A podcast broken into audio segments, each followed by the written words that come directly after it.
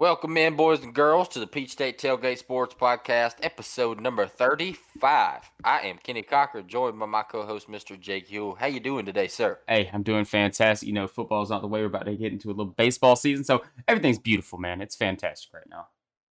Yeah, man, it's good to be back with another episode, a little post-Super Bowl episode as well. I know, I hope everybody enjoyed their uh, Super Bowl break. Got to sit down, watch a little Super Bowl action. I think one hundred thirteen point one million viewers. It's like the second most watched episode of, or I guess, television, whatever, of all time, which is crazy. Um, so shout out. Hope everybody enjoyed the Super Bowl, man.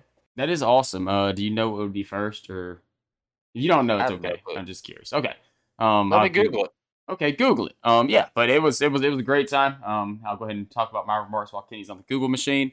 Um, it was a great time. Super Bowl is an absolutely beautiful event. Sucks football season is over, but the good thing about being a sports fan uh, across multiple sports and, uh, you know, at least our main Atlanta team that is the best at its respective sport is uh, coming into season rather quickly. Uh, just so happens the day after the Super Bowl ends, pitchers and catchers report to spring training, which is actually kind of hilarious. It's a very funny thing that happens, and uh, it o- it only makes it a little bit sweeter. Like, uh, you know, obviously football season ends, it kind of sucks for everybody. You're like, damn, you know, no more weekends of watching football.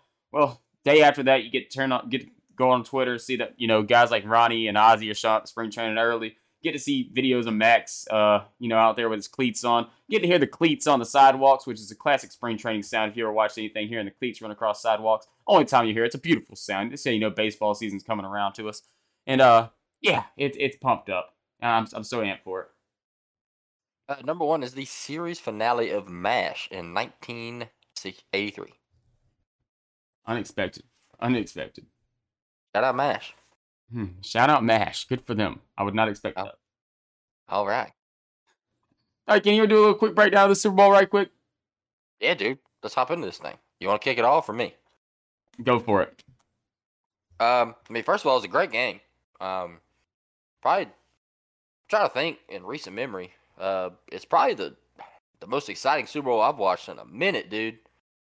Um, I mean, obviously, twenty sixteen heartbreaker for Falcons fans. I guess that was an exciting Super Bowl for the regular consumer, but yeah. twenty nineteen with the Chiefs, Chiefs Niners was a banger. Um, but man, this game just felt different. There's always like kind of a stigma behind the Super Bowl too, I feel like. And we always talk about football compared to baseball or basketball or even hockey where they have, you know, series games. It feels like football, it's a lot easier for the lesser team to squeak out a win in a one-game appearance. You know, if you match up with a perfect game plan, perfect coaching plan, perfect play script against a team, you you can show out with a couple of plays, kind of get the edge and win. And it almost makes it seem like we're watching a Super Bowl game thinking, man, this would be a better matchup between two other teams. Yeah, so, this is not one of those times. Not at all, man. These are clearly the best two teams in the N F L, in my opinion. I think you're the same way. Oh, yeah. Um, but great game, man. Jalen Hurts, I think if, if this game taught you anything, uh, Jalen Hurts is the real deal. Yeah, no doubt. Um, obviously, the Chiefs won the game. The um, final score was thirty-eight thirty-five Chiefs. It was a back-and-forth game. The Eagles got up ten at the half. We know the Chiefs do when they're down. They always scratch, claw, and fight the way back into it. Um, Chiefs come seventeen points in the fourth quarter, come out with a win there. Uh, super controversial holding call at the end of the game. Dude, second year in a row that the go-ahead score came after a holding call on third down. Mm. And I didn't think about it because when we watched the game, it was a pretty weak call. And I think a lot of people, there's always an argument out there that you should call. I guess let me start by saying that there's two sides of the argument, right? There's people that think it was the right call. There's people that think it was the wrong call. Was it holding? Sure. I guess it was a hold, but they didn't call it all game. And the biggest argument is you want to, if, if you're making the call in the fourth quarter, you need to be making it the first three quarters. So you have the crew over here that's saying it's holding. It was the right call. They should have called it. Glad they called it. And then their argument is it was, if it's a holding in the rule books, then it should be a holding on the field. I understand that, but if it's not a penalty in the first three quarters, why is it a penalty in the fourth quarter? Now, it's a little weird. You, the N F L refs, the, the reffing has been so inconsistent this season. It's kind of been a big point of emphasis for a lot of people, um, and this was just kind of the icing on the cake. I mean, it is what it is, I guess, but the Chiefs were going to score there anyways, but it would have been super exciting to see the Eagles get the ball back with a minute and a half and, you know, be able to tie the game up or go for the win. Yeah, um, and I think James Bradberry actually said that in his interview. A lot of the headlines you see right now is just, you know, it's just saying a pretty, like, you know, bland quote of, oh, yeah, I did hold him. But I think, you know, actually in his interview, he went a little bit deeper. He did say that he, he did hold him a little bit, but as the game went on, you know, the first three quarters, that, that was not really a call that was being made. Even the majority of the fourth quarter was not being a call that was being made. We did not see one defensive holding or one defensive pass interference throughout the entire game until that point, I believe. So, you know, just to see it get efficient. And, and honestly, he had a quite blatant uh, holding on Juju Smith, or a defensive pass interference on Juju Smith way earlier on in the game on a route across the middle. So, and they let it play through. So, I think everybody kind of had the mindset they're just out here playing. The refs are going to let these guys play the game, especially in a season like this that has been so ridiculed with so many penalties that people have been. It's almost been kind of ridiculous, and uh, yeah, it, it, it does kind of suck. Um, you know, Pat McAfee, we, we listen to his show. Obviously, I'm sure a lot of people do. Um, he talked about it too. I think he's on the side that I'm kind of leaning on too. If you, you know, if if you call that penalty throughout the game, and and you know, defenders know that they have to, you know, play a little bit lighter, can't really go as physical as they want to.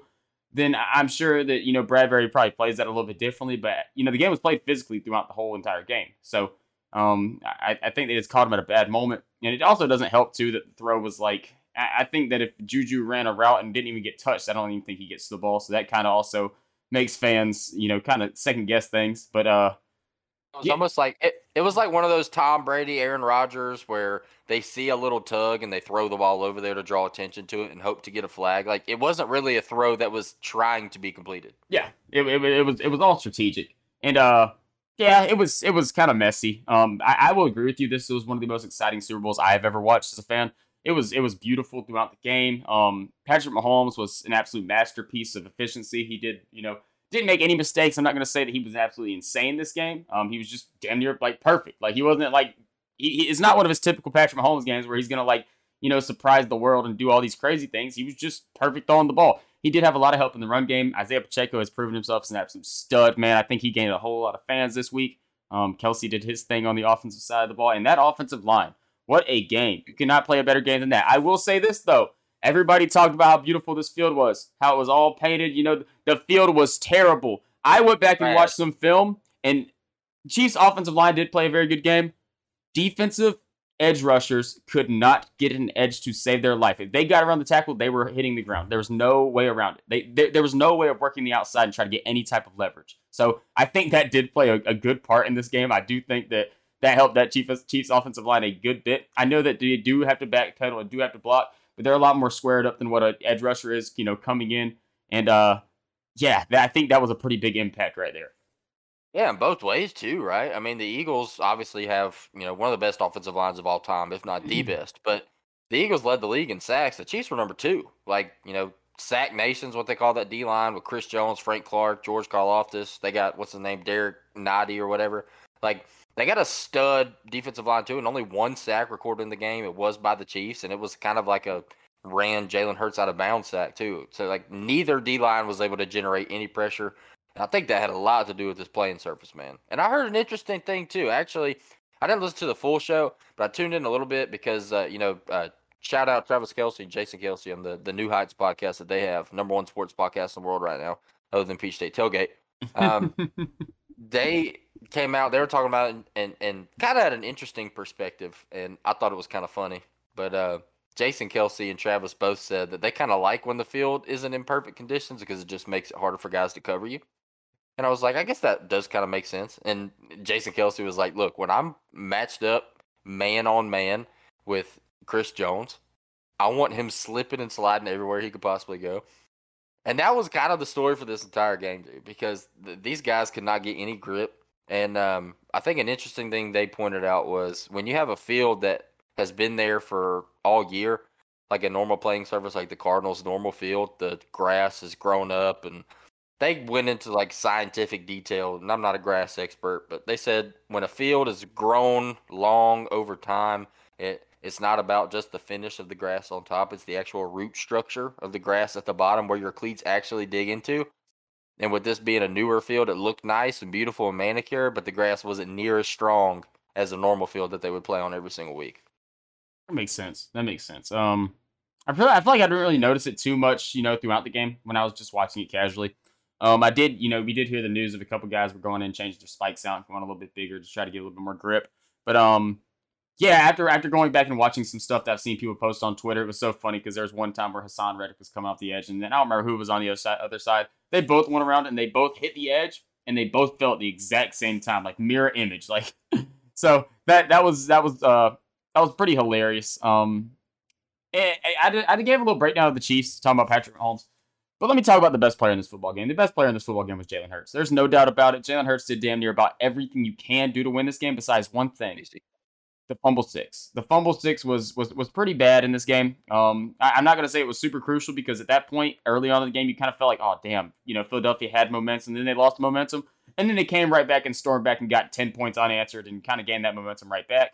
Uh, so I don't think that was, like, super crucial. Obviously, in the end, score seven more points does, you know, make the game. And, uh... Kadarius Toney, Kadarius Toney's punt return, man. If you look at the base stats of this game, you just look at the, you know, total yards and, you know, time of possession, all that stuff, Philadelphia wins this game nine out of ten times. But because Kansas City had a couple plays like that to go their way, um, that, that obviously changed the final impact of this game and changed the score. So, hey. Dude, and, and another shout out to the Pat McAfee show, but they have uh, Chuck Pagano on there, former head coach in the N F L. Um, One thing that he said headed into this game, and I thought, man, it was crazy to think about. But and it was Sean Payton, too.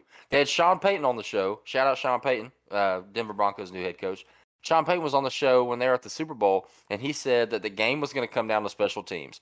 And that upon film review for him, the Eagles and Chiefs are – so I think the Eagles were the – they were tied – no, the Eagles and Chiefs were tied for the number one offense in the N F L in total yards. They had the exact um, same amount of total yards throughout the entire season, which is crazy. And the Chiefs, I think, were the point, the number one point scoring offense in the N F L, I want to say. So you could kind of say the offense was a wash. Defense, the Eagles um, were one of the best defenses in the N F L, but the Chiefs were right there in sacks. So you could give the Eagles the advantage on defense. But one thing that he said that was going to be the kicker was special teams, and that the Eagles special teams unit was horrible. And that the Chiefs special teams unit was great all year, like top two, top three special teams unit. They bring in a guy like Kadarius Toney, and it ends up being special teams is what really turned the tide and gave the Chiefs some momentum. Shout out Sean Payton. Turns out this guy knows what he's talking about. Yeah, definitely. And Kadarius Toney's a guy, man. S E C fans know this kid is electric. This kid has all the talent in the world if he can just stay on a football field. Um, we didn't really see him do too much as a wide receiver in this game. We didn't really see him too much on the offensive side of the ball. Um, I think he did score a touchdown. Am I wrong on that? I think he he did end up scoring a five-yard reception touchdown. It was the only target of his game. Um, but, man, whenever he gets the ball in open field and he can move, be careful because this guy can pretty much work anybody out of their cleats, and he has legit speed. Like, this guy is...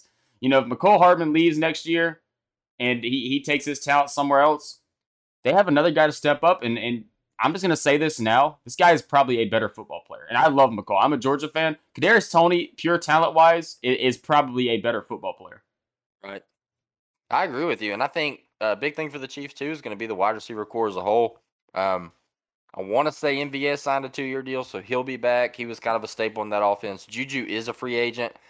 Um, I think Juju wants to come back. He said he wants to come back to Kansas City. He was a great player. You know, he was, you know, I want to say just shy of one thousand yards this year. Mm-hmm. So he was, and it, you know, missed some significant time due to injury. So he was huge for the Chiefs this year, you know, taking a, a big step forward in that receiving core that loses Tyreek Hill. Um, but I think my big kicker for this Chiefs team headed into the offseason is offensive line. Um, because I'll tell you right now, man, Orlando Brown is going to get a ridiculous bag this offseason. He's going to get paid. And, um, you know, the the, Chief, the the culture of the Kansas City Chiefs is amazing, and, and they do a really good job of keeping players there and keeping players happy. Um, but I think if you're looking at where you're going to spend your money, you know, paying, you know, Juju, uh, you know, not, not probably a huge deal, but some kind of, you know, upper echelon contract in terms of annual value or bringing a top five left tackle in the N F L back, not a multi-year deal. That's probably going to go to the left tackle. I mean, anytime you have Patrick Mahomes as your quarterback, it kind of gives you the easy out to say he's going to make whoever we put in there great. Um, and they draft a guy like Sky Moore and then bring in Kadarius Toney. Like, this receiving core is going to be fine. So I'm just kind of curious to see how they handle that situation. I don't know what their cap room looks like, but, you know, Brett Veach is probably the best G M in the N F L, so I'm sure he'll make something happen. Yeah, they'll figure stuff out. I mean, M V S was in the conversation for their best pure wide receiver, like guy that actually plays the wide receiver position. He had one target with no catches and won a Super Bowl. So, I mean, I, this Kansas City team's going to figure something out. Um, and you know, we've seen we've seen how the N F L draft has worked with wide receivers, in you know, you know, most recent years. Um, it, it's not that hard to find a wide receiver that can play at the next level. Um, most of these guys nowadays, from the college level to the N F L level, are coming right in and, you know, thousand-yard season first year, um, you know, superstars, guys that are inserting their names in the top fifteen, top twenty year one. Um, we've seen guys like Garrett Wilson, Drake London, Chris Olave, all those guys I would say have probably inserted themselves into that category. So, uh, yeah, I, I, I agree with you. I don't think that they're going to be super interested in Juju unless Juju will give a discount, which I would not be surprised by one bit. I, I would not be surprised to see him sign another one-year deal with Kansas City and try to, you know, keep on stacking up rings because, you know, Juju, as much hell as everybody gives him, I, I do see him as, I think I think he's probably a pretty cool guy. Like, I think he's a, you know, it seems like a pretty good team guy. So, um, I do like that. You're completely one hundred percent right. Orlando Brown's one hundred times more important than Juju Smith-Schuster is for this football team. And, uh, yeah, I'm going to kind of take us to the other side of the field with uh, Philadelphia, and I'm not going to point out one position. I'm just going to say the whole field. Um, this team is losing so much in free agency, and they are losing both their coaches, um, offensive and defensive coordinators. Um, so, yeah, things are about to get very interesting. Uh, I want to say their O C went to Arizona and their D C went to, you might be helping me out with this. Oh, I uh, think Colts. Colts, that's right. Yep, so they lost both their coordinators in like one day. um, they a lot of their defenders, a lot of the defenders are free agents. Um, so yeah, this this this Philly team does have some work to do. Um, and you know, the big question is, you're a year out from having to sign your quarterback to an extension. So, money's going to be money's going to be a little bit tight, but they'll figure something out, man. Sirianni's a good coach. He'll get his guys in, and they'll figure some stuff out. Sirianni's a stud. They'll be fine. They may have to go through a couple, um, I don't want to say rebuilding years, but retooling years.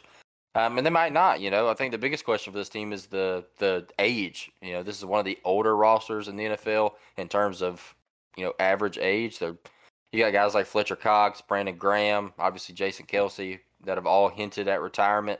Um, so I'm kind of curious to see what those guys decide to do in the offseason.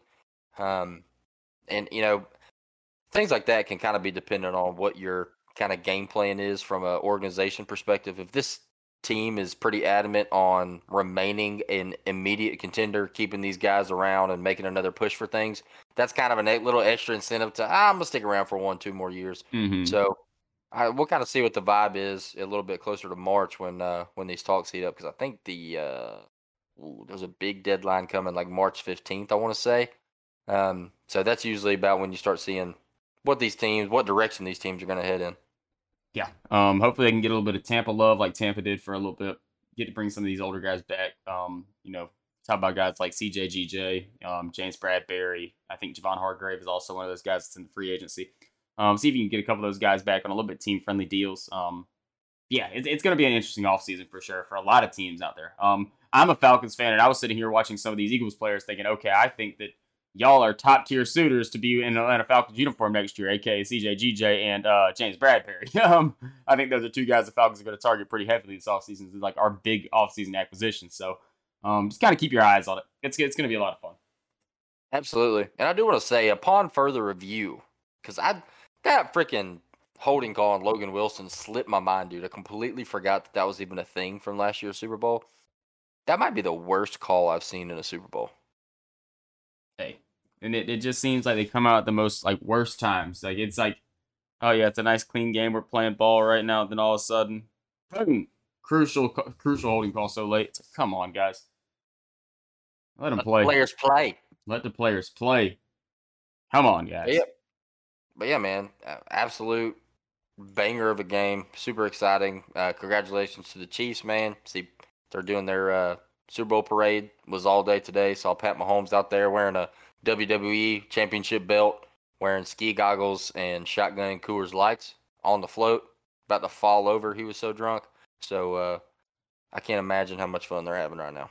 It's a perfect way to end football season. You, you end it out with a couple brewskis, kill, kill the vibe, you know, go out there and just, just vibe out, man. And, uh, yeah, that's pretty much what we're doing, too. Um, we, we will definitely be talking about football throughout the offseason, but uh, it will no, no longer be a super... you know, super duper prevalent thing. We will have some football focused episodes coming up, though. You know, obviously, you know, some you know, recruiting stuff. Um, I do think we have the late signing period, you know, right around the corner too. Um, along with the N F L draft. Me and Kenny, we usually do uh, our mock drafts with each other. We'll kind of send each other lists. This year, we're going to do a little bit differently since we do a podcast, I feel like. I think we might actually do a... I haven't really talked to you about this yet, Kenny, but how about, you know, maybe get closer to draft time. One week we spend on your mock draft, all thirty-two, and then next week we'll spend on my mock draft or vice versa, you know? Get a little oh, yeah. Kenny episode with his mock draft, and the next week we'll do my episode. Or we could do a two-episode week. That would probably work a lot better, so... You don't release your mock draft, and then somebody comes out with a heart condition, and then all of a sudden I release mine, and I seem a lot smarter. So, so we'll do a back-to-back, so back-to-back days. We'll do back-to-back That's, day episodes. I like that. Um, this sounds like a blast. Okay, perfect. Uh, but yeah, we'll definitely be doing some football talk. But as of right now, Kenny, I think all the minds are on the same thing. I, I was talking about it earlier. Um, start hearing them the metal the metal spikes on the concrete. You know, spring training's here. Um, start seeing the Braves post pictures of Matt Olson looking swagged out with his with his aviator sunglasses on, walking with his street clothes. Ronnie wearing his all red Nike jumpsuit. Dude, the boys are ready. The boys are back and rolling. We have a fun one today, guys. Me and Kenny are going to give our full roster breakdown position by position and tell you guys what we think all these guys are going to do. So let's Oh, it's going to be awesome, man. I have been waiting for this. It has been months since we've been able to talk about Braves baseball, and it is almost here. We are, I believe, six weeks exactly. I don't know if I, I don't know if that's the right number. Um, we are about six weeks away from opening day. Um, I, I the only reason I have I think it's six weeks is because I saw somebody tweet and say that whenever you get a Jacob DeGrom is injured report, that's how you know you are six weeks away from from opening day. Um, so I'm just going to believe that person that tweeted that. No shout outs, because I don't know what your name was, honestly. But man, we are almost here. So we have a lot of things to cover. Um, you just want to go ahead and break on into it, Kenny? Dive into it, man. I'm so pumped. Where should we start? I was thinking about starting with pitching, working our way to catching, working our way to infield, working our way to the outfield. Or we could do outfield, then infield, one way or another. Whatever you want to do. I'm down. All right, let's start out with pitching. Let's go ahead and get the, uh, I'm not going to say boring one out of the way. Let's go ahead and talk about the bullpen a little bit. Um, I'm going to mention some guys that could play impacts in this bullpen, and uh, I'm going to I'm gonna try to try to. I, I don't really have like a list made out in front of me. I'm just looking at the roster, and I'm going to try to kind of like start from the least eventful guys to like the most eventful guys. So we're not like we're kind of finishing off with a bang, you know. So the first guy that I'm going to start with in this bullpen that could make an impact in this Braves bullpen is Jackson Stevens. Um, a guy that we saw last year, an Alabama native. Guy that was walking to the dugout, they're asked during college football season right at the beginning. They're asking who he had was going to win the national championship, and he said Alabama. Roll Tide. Maybe lose a little bit of fandom for him, but hey, we still love Jackson Atlanta. Guy that, you know, we did D F A earlier in the year whenever we brought in uh, Mister Dennis Santana, and we brought him back. He's here to run it out, and I, I can't wait to watch him, man. He's he's a solid guy. Oh, absolutely. Um, I think for me, a guy that I'm looking at is um, Dennis Santana, and you just brought us into Dennis Santana right there. I'm actually super excited about Dennis Santana, man. One thing about this Braves bullpen that we've talked about a couple times in this podcast is how weak we are in the left-handed position, or the left-handed pitching position, I guess you could say, however you want to say that. Um, Dennis Santana is not a lefty. He is a righty. So uh, a guy like this coming in there, um, we have some pretty stud righties, I want to say. And I'll put a little caveat, little asterisk next to the righty because not one hundred percent sure on what we're going to get from Mister Kirby Yates. Um, super exciting signing for the Braves. Was so pumped to see Kirby step up on the bump for this Braves team coming out the bullpen, and he was bad. Um, but it's Kirby Yates nonetheless, and Dennis Santana, I think, in similar fashion, is another guy that I have very, very high hopes for. Um, and, uh, you know, in a true A A fashion, we're able to not give up much and then get back exactly what we lost. So um, we... Uh, Like you said, D F A Jackson Stevens bringing a guy back it, like that is going to be very, very huge for us. But, man, Dennis Santana, man, I am pumped for this dude. I think every time I've seen him pitch, he's never been a guy that's just going to light you up on the stat board when you're looking at him. But I think what he brings to a team is so instrumental to a bullpen, especially in just a, a depth position. And seeing a new face in the Braves bullpen like that is uh, pretty exciting. Yeah, um, and, and you know, you talk about Dennis Santana as a guy that, um, you know, he, he kind of seems like a project piece to me. I, and I'm not saying that because, you know, I, I think, still very young. Yes, very young. Um, and like you mentioned, stats have not quite popped off the board of people so far through his young major league career. But there's something about this Braves team that can develop guys. They can bring guys to Atlanta, and they can turn them into something. Uh, talk about Jackson Stevens like I just did. Jesse Chavez, a guy that's been, you know, his only successes came in Atlanta in the later years of his career.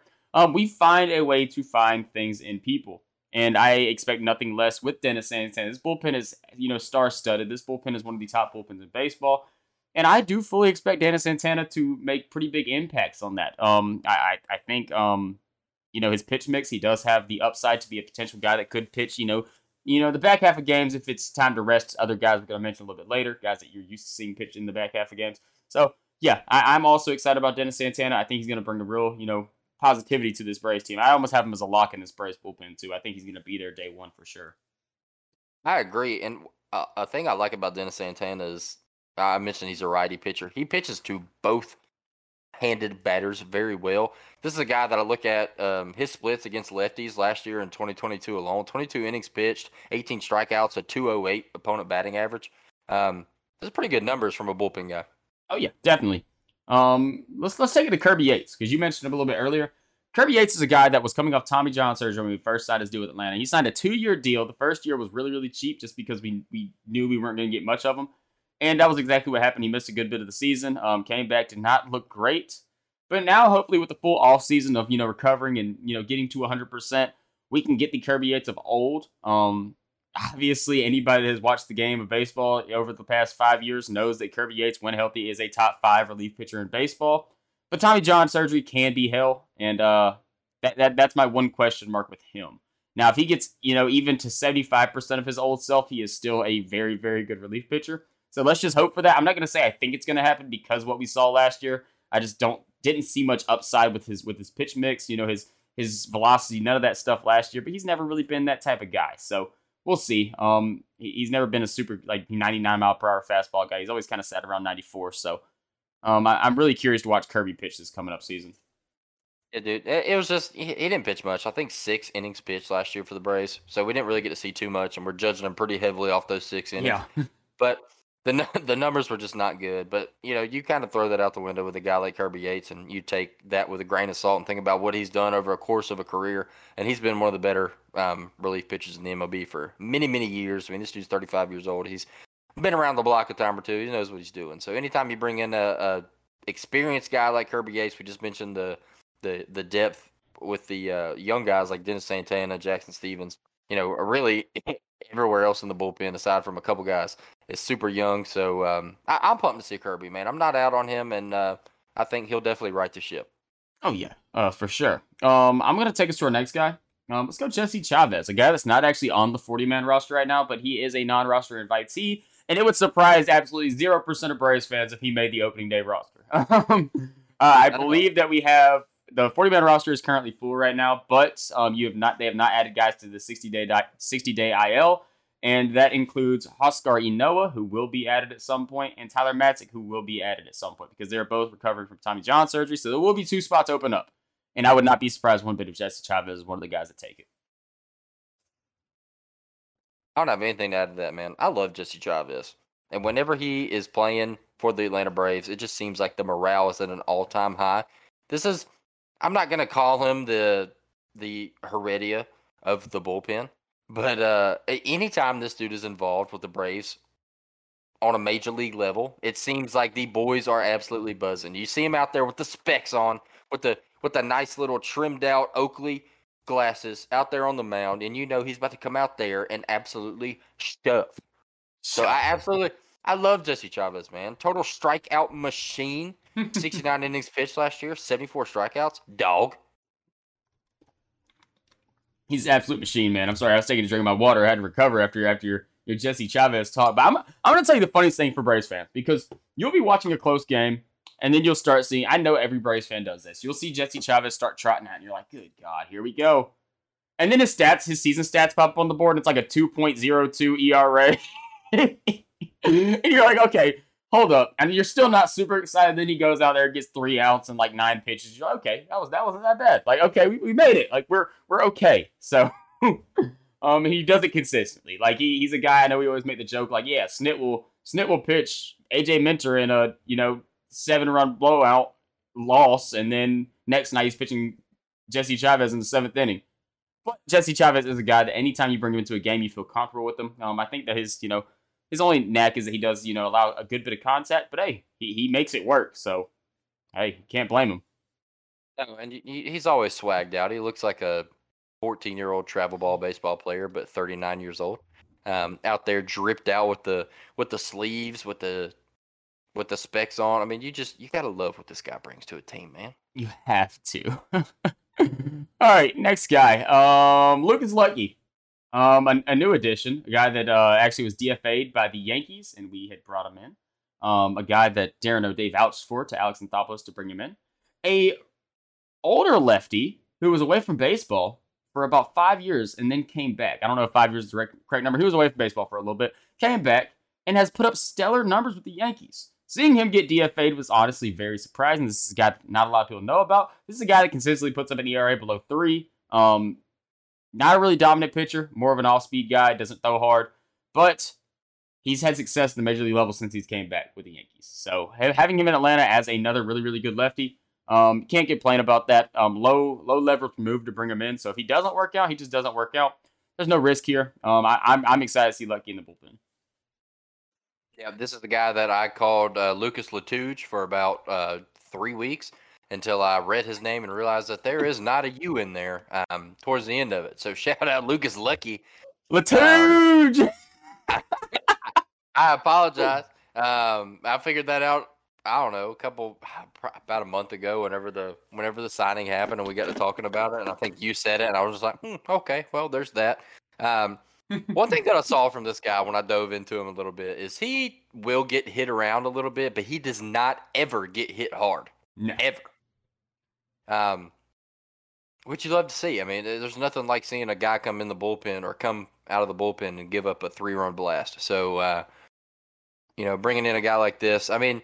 And you look at his splits, too. I'm actually looking at him right now. This is the lefty pitcher, um, and he's pretty much even across the board against righties and lefties, man. He he pitches good against both sides, but he doesn't get hit hard, like I just said. I mean, four home runs and fifty-seven innings pitched last year from a reliever is pretty solid. So yeah. um, pumped to see what this guy can do. Another older guy, but, um, you know, somebody that can come in and bring some experience to this Braves bullpen. Super young Braves bullpen. Yeah, uh, he is also an older guy that has, I think he has a couple more years of uh, team control as well. So he's a guy that you want to keep around even after the year. You have that luxury. So that, that's also a nice thing. Um, that brings me into our next guy. And uh, we're kind of working our way into like these the, the, the better guys in the bullpen. Um, we're going to talk about Dylan Lee, a guy that kind of popped onto the scene. Started a World Series game two years ago. Um, or I guess, what was that? Was that was that two years ago? Yeah, started a yeah. World Series game two years ago. Yeah, yeah, damn. It's a crazy thing. It was, it's already been two years since the Braves went to the World Series. Um, yep, started a World Series uh, game two years ago. Nobody really knew much about him. Then kind of came out last year and proved to be one of the better bullpen arms in this bullpen. Um, dude was nails. Um, one of the better lefties in baseball at the bullpen. Uh, real, real young guy. Um, still have a lot of potential. I'm really curious to see if he can meet last year's numbers. Um, it, I... For no reason am I saying this. Like, I don't have any evidence to back it up, but it did seem a little bit fluky just because a guy like Dylan Lee had so much success coming up. It's not like your A J Minter where you kind of expect it day one. But, hey, if he can keep it going and keep it rolling, man, he's going to be awesome, man. And Dylan Lee is a stud. Dude, I love Dylan Lee. Um, I talk a lot about splits on here because it's just one of the things I look at, you know, predominantly with bullpen guys. But this is a lefty pitcher that is untouchable by lefty batters. Yeah. Um, one fifty-eight opponent batting average last year against lefties, uh, twenty-one innings pitched, twenty-five strikeouts, and two earned runs. Um, and when he does get hit, he doesn't get hit hard. This is another guy like that. Five home runs and sixty innings last year is nuts. Um, he doesn't walk guys either. I believe it. He's he's a, he's so, a control master. No, I love Dylan Lee. Another, you know, Dylan Lee's one of those guys where when you look at him, you think he's like twenty-four years old, and then you see the age pop up, and he's like, what is he, twenty-nine? And it's like, what the hell?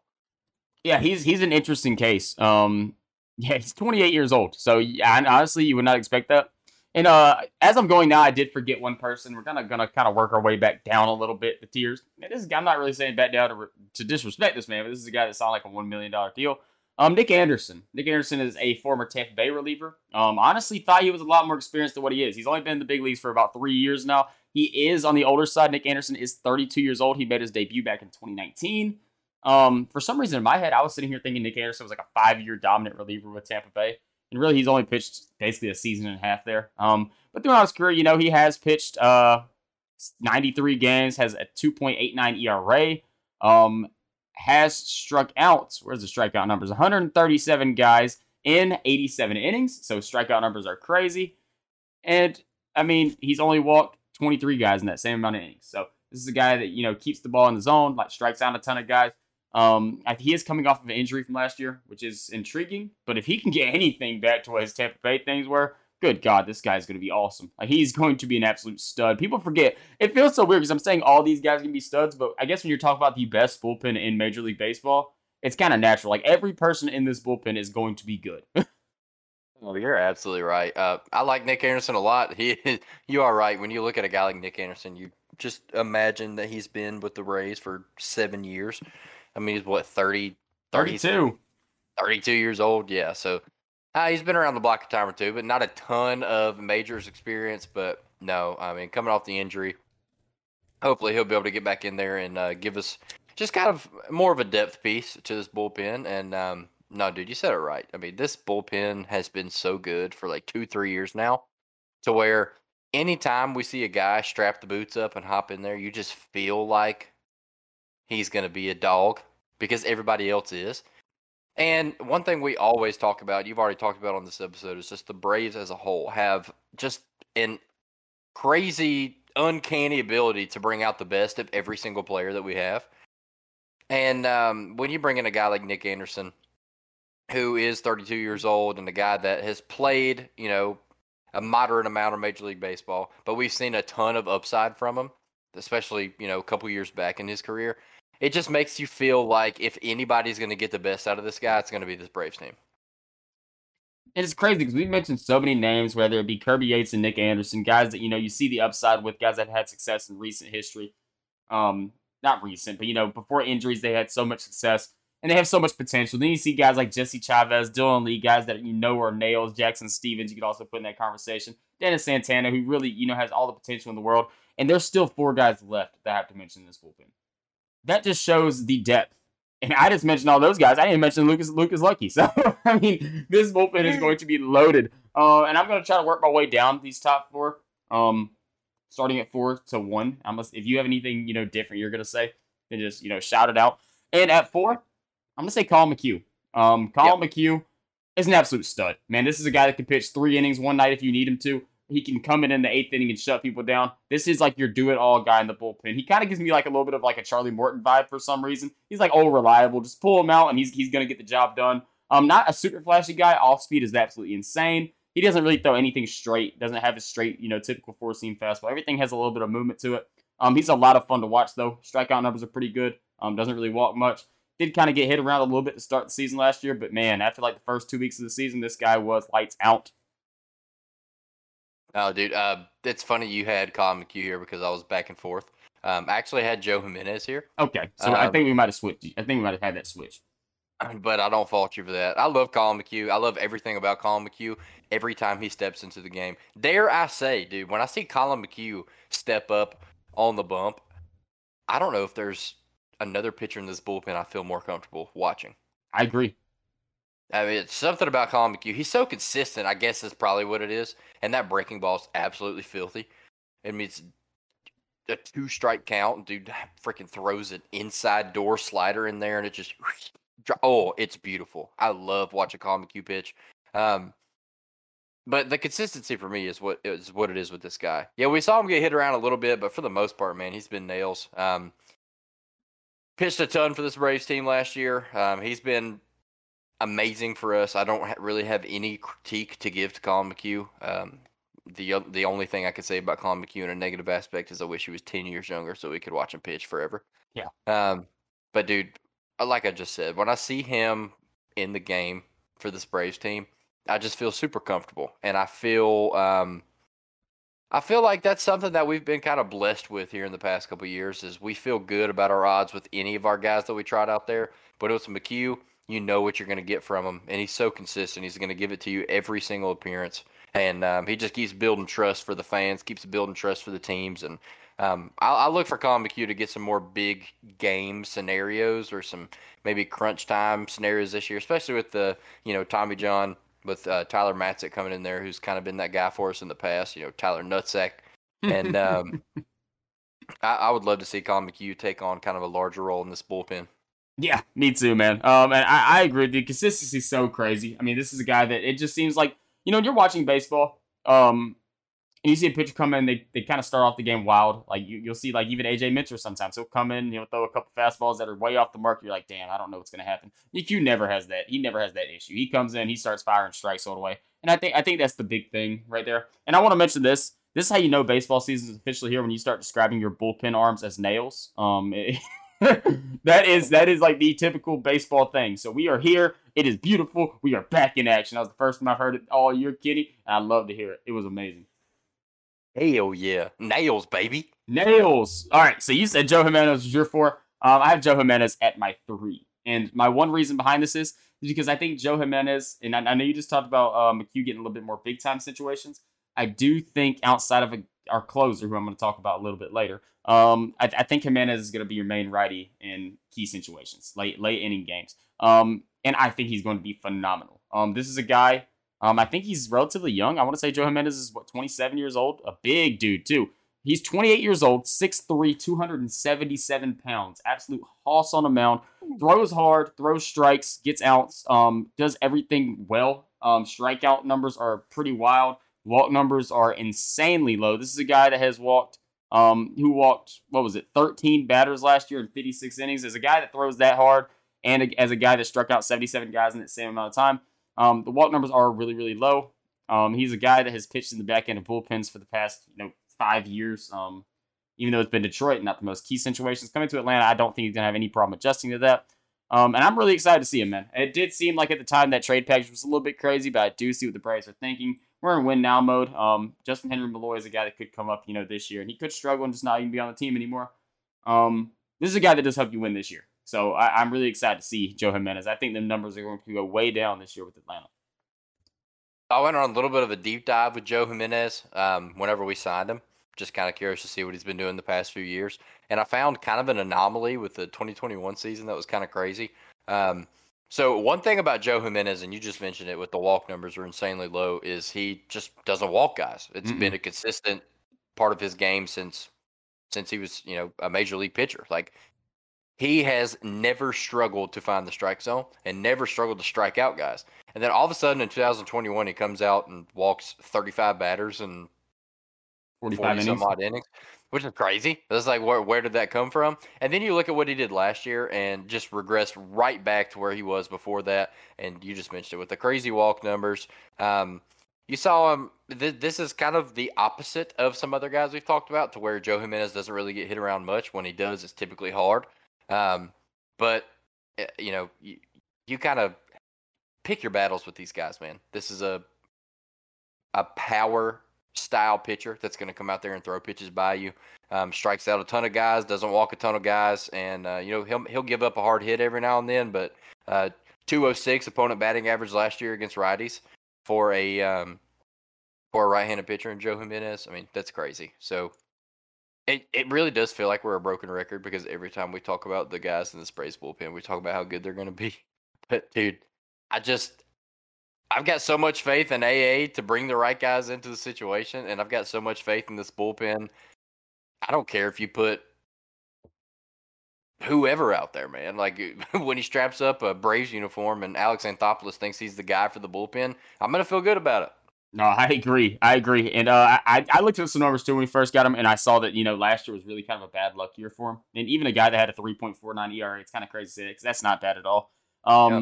But, I mean, the guy had a three twenty-eight uh, opponent batting average on balls in play, which kind of, you know, shows some bad luck right there. Typically, you want to see that number sitting around, like, the two seventies. Um, so, he can get that number back down to what it was the year prior um, with the same success he had last year. Um, he'll have a lot of success. He's also got, does not allow the home run ball. point six four home runs per nine. Um, so, yeah, dude, Joe Jimenez is going to be awesome. Um, next guy, You can't guess who I have as my second best reliever in this Braves bullpen. Gotta be Minter. Yeah, A J Minter. It was kind of anticlimactic. Um, A J Minter, and if he's your second best reliever in your bullpen, you are in very, very good shape because A J Minter might be the best left-handed pitcher in best left-handed reliever in baseball. Um, I would have said Josh Hader before last year, uh, but we saw what happened last year. A J Minter is lights out. Pitches against righties, pitches against lefties. He's your perfect eighth inning guy. Um, a lot of guys thought he was going to be the closer going into the future. We brought another guy to handle that job. A J Minter can stay in the job he's in now that he does phenomenally. Um, a guy that had some question marks for a while. A guy that seemed like he found something, and then he lost something, and then he found it again, then he lost it again, then he found it again. But I think right now it's permanent. I don't see A J Minter having any type of regression. Throws hard, throws strikes, has a mean cutter. Um, I, I'm I'm really excited to see A J Minter pitch again, man. He's, he's a bulldog on the mound. I think that is the perfect way to describe him. I love A J Minter. He's my favorite pitcher in this bullpen, even when fully healthy with Tyler Matzik. I love you, Tyler Matzik. But A J Minter, Giga Maggies, this dude has been an absolute beast. And ever since the COVID, the COVID season has just been on a different planet. Like, this dude's insane, bro. Like, last year was ridiculous. He pitched so much for this Braves team. I want to say seventy-something innings pitched last year. Freaking fifteen walks. He doesn't walk anybody. He doesn't give up a long ball. He's got a one thirty-two opponent batting average versus lefties, two twenty-two against righties. He doesn't get hit whatsoever. I mean, like, what more can you ask for from a bullpen guy to not be your closer? Like, that's ridiculous. Yeah, and this is a guy that was a really, really high, pro- highly ranked prospect. Not so much like nationally because reliever, relievers don't get ranked highly among like prospect lists.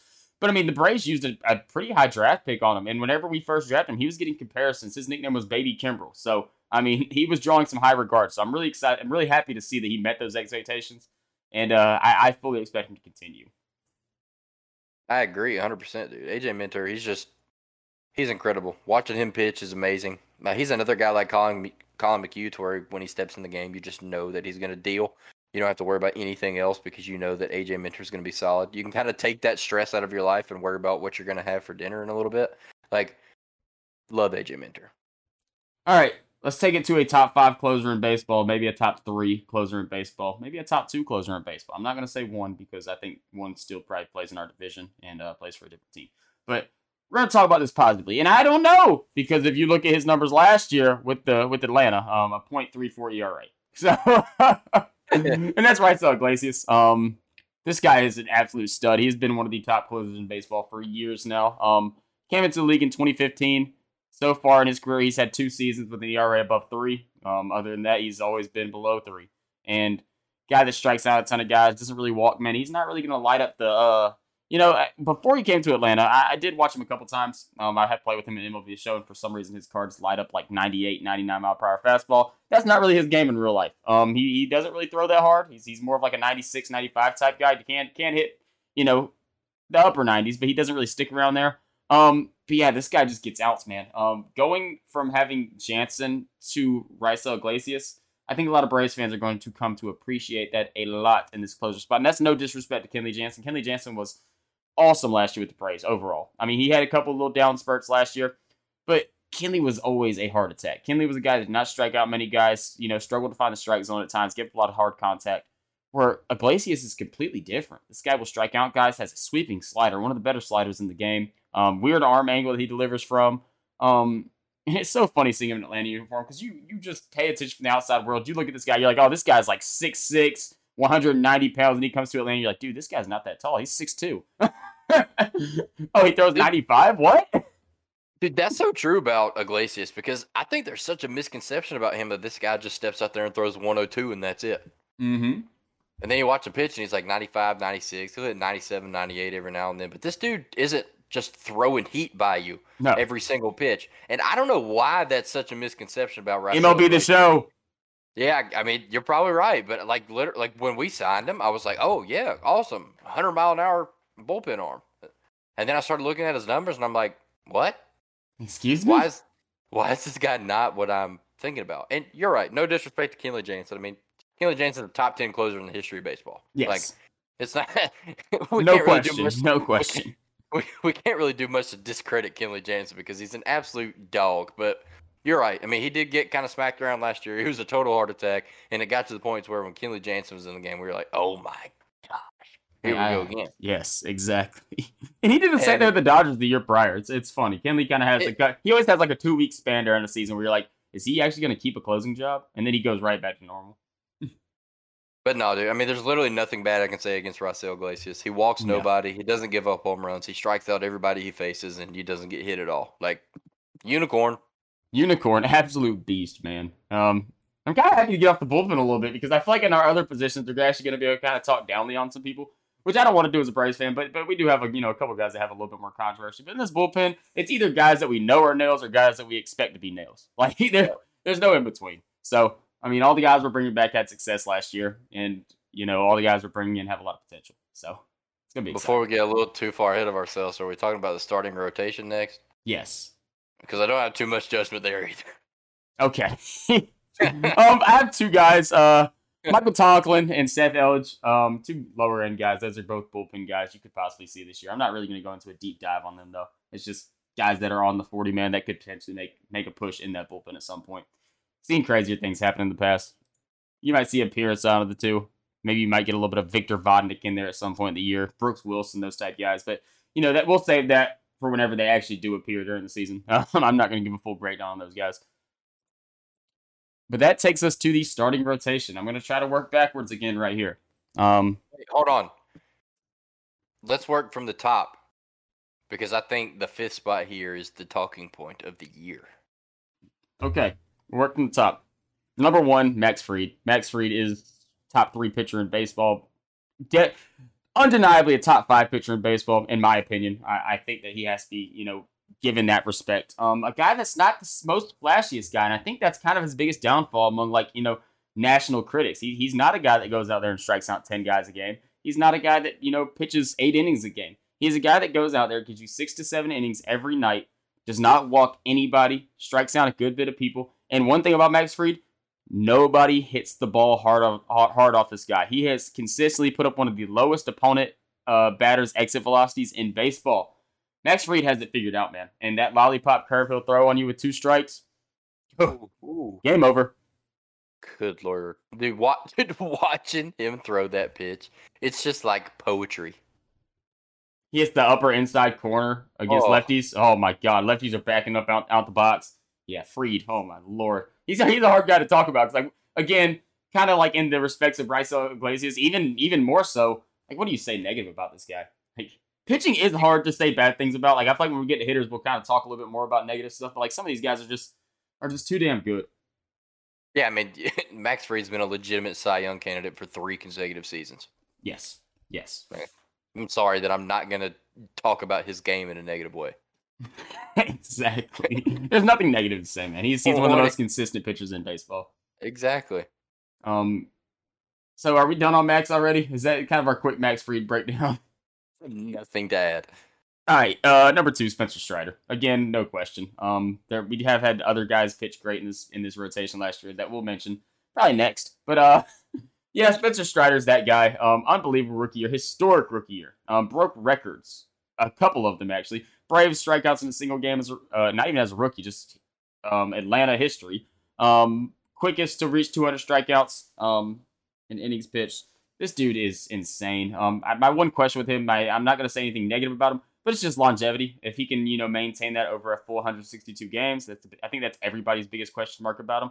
I have no doubt about it. This guy's in incredible shape. You see him on the mound; he's built like a tank. Um, he he's going to go out there and hurl. Um, I do want to see how he can develop that changeup a little bit more. See if he did work on that a little bit in the offseason, kind of develop that third pitch and bring it in. It looked good in the times he did throw it last year, but he didn't really throw it much. But whenever you have, you know, one of the best fastballs in baseball and a wipeout slider, it, it doesn't really matter. Nobody was hitting the stuff he was throwing. So if he doesn't develop it anymore, he's still going to be lights out, guys. This guy, I think he might have a better chance to win a Cy Young than Max Fried.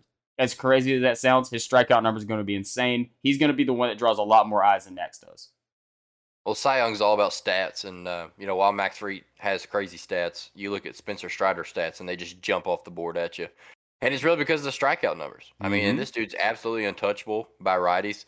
Gave up one hundred, uh, uh, one fifty-six opponent batting average against righties last year, which is ridiculous. And one hundred eleven strikeouts in sixty-two innings. Like, insane. Total alien. Um, and he's just as good against lefties. You know, two hundred opponent batting average against lefties last year. He doesn't give up the long ball. Um, he struggled at times with finding the strike zone, but for the most part, he's a pretty solid dude. I mean, this is a guy that, you know, when you need a big game from a Braves pitcher, Spencer Strider last year was him. Yeah. And uh, you could say the same thing about a guy I'm sure we're about to talk about right after this. But um, Spencer Strider was absolutely incredible last year. And, uh, yeah, I agree with you. I think if you're looking at just the stats, like if you're a box score watcher of the Braves pitchers, you're going to look at Max Fried, then you're going to look at Spencer Strider and be like, geez, both of these guys are crazy. But Spencer Strider strikes out everybody and their mom. Like, this is ridiculous. No, I agree. And uh, let's take this the third guy, a guy I'm kind of excited to talk about a little bit, a guy that, you know, surprised a lot of people this year. And that's Mister Kyle Wright. Kyle Wright's the third best best pitcher in this rotation, no doubt. Um, and I think the best thing about Kyle Wright is I think Kyle Wright kind of understands what he is now. I think that there was kind of a misconception about Kyle Wright that he was a number one. And I, I just don't think that's Kyle Wright. I think Kyle Wright is perfectly suited as, as, a, as a solid number two, a fantastic number three. And that's exactly what he is. He's a guy that's going to go out there. He's going to pitch deep in ball games. He is going to pitch six or seven innings every night. He might be one that gives you gives gives up about three runs, two runs, but he's going to keep you in every game. Um, absolute horse. Like I said, no pitch limit. The guy will go out there and throw one hundred pitches every five days if he has to. He reminds me a lot, if you were, and people are going to hate this because a lot of people hate this man. If you were to put prime Julio Teheran on this twenty twenty-two on this twenty twenty-two twenty twenty-three Braves team, it's Kyle Wright. It's it's it's the same thing. Um, I, I will say this: Julio Teheran was the ace of the Braves for years. So we're talking about a former ace being a middle of the rotation guy for a team. So, and I know Kenny's the same way with Julio. He's he's a pretty big Julio guy. And it's, we don't take this as no disrespect to Kyle Wright because we love Julio. Yeah, I love Julio Teheran. Julio Teheran's one of my favorite Braves of all time. So. Me too. I'm not gonna hate on that man at all. Um. Kyle Wright, he's another guy. You look at him, you're like, holy crap, this dude's an alien. He's twenty-seven years old. He's six foot four, two hundred fifteen pounds, and he's untouchable. It's uh, a lot of good things we could say about Kyle Wright, and um, you know, I could sit here and just beat this horse all night long and talk about the positives, but I'm going to give one negative aspect about Kyle Wright's game. Um, don't know what it is about him. He's a right-handed pitcher. Don't I, I don't quite know why it's like this. But when you look at the split numbers for Kyle Wright, he is just about identical with a two thirty opponent batting average against righties and a two thirty-four against lefties. So he's not giving up pretty much any more hits to lefties than he is righties. But he walks left-handed batters at a much higher rate than he walks right-handed batters, and he gives up the long ball significantly more to left-handed batters. I just mentioned it with two thirty-four, two thirty opponent batting average, nineteen walks last year against righties, thirty-four against lefties, six home runs against righties last year, thirteen against lefties, and the innings pitched were ninety-four compared to eighty-six, so you're pretty consistent there. Um, I know obviously the righty-lefty matchup is, is a lot easier to hit as an M L B or as a, a batter regardless of what level you're at, but in the M L B, these guys, you know, you see the pitch coming in better, but when you look at the numbers and you You, I don't want to say you write that off, but you do write it off to an extent because he's not getting hit, you know, for average any better by lefties than he is righties. He's just getting hit harder. So I don't know if his pitches are just a little bit easier to see, a little bit easier to piece up.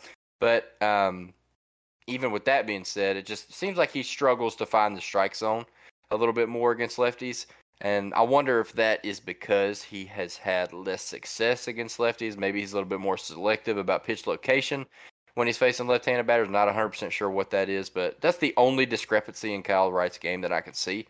Um, and like I just mentioned, two thirty-four opponent batting average against lefties, um, thirty-four walks and ninety-four innings and thirteen home runs and ninety-four innings. I'm not sitting here complaining about those numbers because I'll take them every single day and twice on Sunday. But um, if you're going to give any negative aspect to his game, there is a little bit of a discrepancy in his split there. No, he's, he's like I said earlier, he's, he's kind of like, Kyle Wright is not an ace. He's a guy that you are perfectly fine pitching in a playoff game. He he will keep you competitive, for sure. There's no doubt about it. But he does have flaws. Um, he is a fantastic pitcher. I don't want anybody to take any disrespect like from Kyle Wright. He he could have been a Cy, like a guy to get like top twenty Cy Young votes last year. Um, but he, I, don't, I don't think his potential is ever going to take him much past than what we just saw this past year. He just doesn't really have the stuff to be. He's got a that can throw everything plus the back door at you. Like he throws that almost every damn pitch. Everything he throws seems like it moves one way or another. But you know, he he is what he is, man. I But, I, again, I don't want to say no disrespect. It feels weird to, like, talk down about Kyle Wright because he's so damn good. But whenever you have Max Fried and Spencer Strider at the top of your rotation, you got some tough guys around you. And uh, man, this kid's still young. A lot of potential. Obviously, he was a top draft pick out of college. Um, yeah, can't wait to watch Kyle Wright. And that kind of takes us to number four right here. And this is a guy that has a lot of question marks going into this season. Charlie Morton. Um, Braves fans love Charlie Morton. M L B fans love Charlie Morton. Any baseball fan loves Charlie Morton. But the question is, is age finally catching up to him, man? Last year was a bad, bad year for Charlie Morton. Long ball hit him. Throwing that damn curveball and hitting lefties on the front foot. Good God, man. Can you find a way not to do that? Charlie Morton could not find anything to go right for him last year. It seemed like throughout the whole entire season. Every, like, four starts, he'd go out there and throw seven innings and strike out eleven guys, give up a run. You'd be like, oh, my God, Charlie Morton is back. And then the next down, he gives up four runs in five innings. You're like, oh, never mind. Um, still, a guy that keeps you competitive in every ball game. There's no question about it. He's not going to go out there and get lit up. That never happens. Um, but, man, if we can get the Charlie Morton back that we used to have, um, a little three E R A right around there, um, he's always going to hit two hundred strikeouts. He could have a four point five E R A and still strike out two hundred guys. Strikeout ball's still there. Crazy, crazy curveball. We all know that. Still throws with good velocity, ninety-five, ninety-six miles per hour. Um, has a couple different pitches that can move a good bit. Hit those a slider, I believe. Um, yeah, the big question mark about um, Charlie Morton this year is the age catching up to him and see if he can get back to his younger self. Which, younger self, I mean thirty-eight-year-old self and not thirty-nine-year-old self. Yeah, just, just two years ago, not one year ago. Yes. Now, now we're clearing things up. No, dude, I love Charlie Morton. Um, obviously, we bring him back, give him a buttload of cash. Um, had a lot of people raising their eyeballs trying to figure out what's going on here. But, um, yeah, last year was kind of an outlier season for Charlie Morton. And unfortunately, you have the stigma with a guy like Charlie Morton. Like, let's clear one thing up. He's thirty-nine years old. If he was twenty-nine years old and he had the season he had last year, we wouldn't talk about it at all. No, not at all. Wouldn't Just even a down year. It. Just a down year. Yeah, but he's thirty-nine, so we have to ask, is age catching up to him? Um, so we're going to ask it. And you look at his splits last year. Uh, in, innings pitched between the two are absolutely identical. Um, average allowed from both lefties and righties was sitting right around two thirty, which is good. Um, last year, the the thing that really got him was the long ball. It was hanging curves and the walks, man. Got to get the walks down. Um, but you look at his numbers as a whole. We're being super judgmental over this guy um, just because we, man, I don't want to sound like some cheesy fifth grader football coach, man, but I'm going to here. Um, we just kind of expect excellence on yeah. this Braves team. We do. And uh, we do. We do. We have been contending for a world championship for a long, long time. We finally get one. We want another. We want ten more in a row. No question. We don't want a gap. We want to dominate. We want to beat everybody and win one hundred thirty games. That's what we want to do. As we should. And uh, as we should. Absolutely. We're Braves fans. We're diehard Braves fans. So you bring in a guy like Charlie Morton on a big one-year deal like we did after a season like last year. It has a lot of people raising their eyebrows. But what we have to sit back and remind ourselves is that this guy's the fourth pitcher in this starting rotation. Yeah. and and and if you're getting Charlie Morton-level production in the fourth spot of your pitching rotation on a world championship-caliber team, you got to be happy with it, man. You got to be happy with it. If you're not, you're just you're living a miserable life. Yeah, most teams would love to have him as a three. If not a two in their rotation. And we are blessed to have him as a back-end guy in the rotation. Um, and also, let's not forget, last year he was coming off of an offseason where he had broke his leg as a thirty-seven-year-old starting pitcher. So, give him a full offseason, man. He'll, he'll be back. You watch him pitch. There's nothing that looks different. Dude still throws ninety-six. Curveball still breaks a ton. You know, just little things, man. Things that you... Like, it ain't like he came out there and was throwing ninety-one. And you're like, oh, my God, is Charlie Morton done? Like, no, he was still the same pitcher we've always seen from Charlie Morton. Incredible shape. Um, the body to be a pitcher, six foot five, you know, super slim, which is a good thing for pitchers. Um, just hurl, like slings the ball across the zone, man. Um, he'll be back. I, I the closer we get to the season, the more confident I get with him. Um, Uncle Charlie's awesome, man. Not a Hall of Famer, but a Hall of very damn good. Yeah, I like that. Put that on a T-shirt. Hit it. All right, Orlando Brown. Put it on an effing T-shirt. T-shirt. Um. So that brings us to five right here. And this is where things are going to get controversial. This is the one that Kenny asked me to repeat backwards so we can see who's going to pick at five. And, oh, man, now I'm here and I'm in the moment. I don't know if I'm going to pick the right answer. But I'm going to go with the fun one. I'm going to go Michael Soroka, um, formerly known as Mike. formerly known as Mike, now known as Michael, um, said this spring training he wants to go by Michael now. I guess he's getting a little change of scenery. He tore two Achilles as Mike. Hopefully he doesn't tear any as Michael. Um, but I don't know. Okay, hold up. I, that might have been a little controversial. Sorry, guys. Um, we love you, Mike. Michael. Um, yeah, dude. This dude right here. Please, Mike. I'm going to call him Mike. I don't care. It, it doesn't feel normal saying Michael. Um, We're friends. Yeah, Michael is Harris. Um, Mike is Soroka. Um, yeah, come on, Mike. Please, please, please just stay healthy, man. Two freak injuries in such a young career. This guy was Max Fried before Max Fried. Um, this guy was an all-star. This guy was a top ten starting pitcher in baseball at such a young age. It's crazy to think that Mike Soroka is twenty-five years old. That does not seem real. This guy is twenty-five years old, has made an all-star team, has put up a season with a two point six eight E R A. Um, this guy has done a lot to be so young. Tore two Achilles.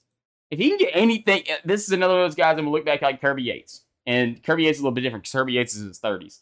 If Mike Soroka can give us sixty percent of what he was before, he is an absolutely fine fifth starter in any rotation. Um, this is a guy, last time we saw him pitch, doesn't throw hard. This is a guy that attacks the strike zone, does not walk people, throws the sinker, throws... Everybody was giving him comps to Greg Maddux. He might hit ninety-four, ninety-five, not your guy that hits upper nineties. Um, his corners, that's what Mike Soroka's game is. And he is so much fun to watch. That's what I'm just going to ask you, as a Braves fan, man, even if you go out there and you put up an absolute stinker, every Braves fan in the world is rooting for you and wants to see you back on a major league mound. That That's all I'm going to say. I'm, I, I'm not going to give Mike Soroka no judgment. twenty-five-year-old kid tore his Achilles twice. I just want to see him on the mound at least one more time. Like, just, just, just hop him out there, please. If you're an avid sports fan like we are, you hear what I'm about to say all the time. And it's a comparison or a, a way to compare players that we use so heavily, especially around draft time. N F L drafts coming up. And it's talking about your ceiling and your floor. What is a player's ceiling, which is the highest possible level of their game that they could get to, and what is the floor? And any time we're having this debate or having this question in our minds with a guy like Mister Michael Soroka, and you know that his ceiling is a top ten pitcher in Major League Baseball, let the kid play, man. Yeah. Let him go. If he's healthy, let him go. I am so excited to see Mike Soroka for multiple reasons. Number one is because he was an incredible pitcher. Incredible. We never seen anything like it. At what was he? He was like twenty-one, twenty-two when he did what he did. Yes. Like, that's yes. Absurd, dude. That's absolutely ridiculous. And then number two, because I'm a human being and I want to see this dude's recovery arc.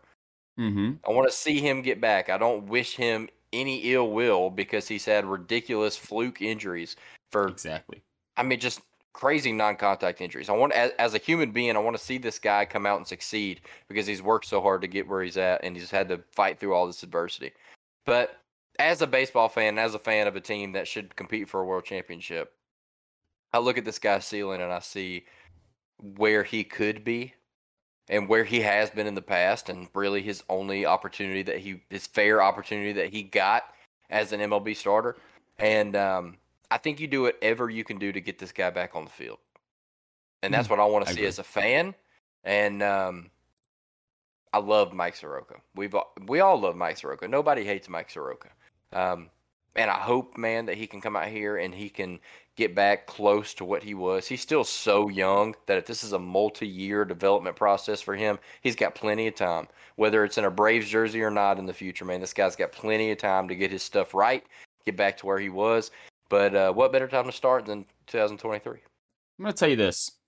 Over the past two seasons, we have watched the absolute emergence of Austin Riley as one of the best power hitters in the game of baseball. Super young, you know, getting his career started. He is four months older than Mike Soroka.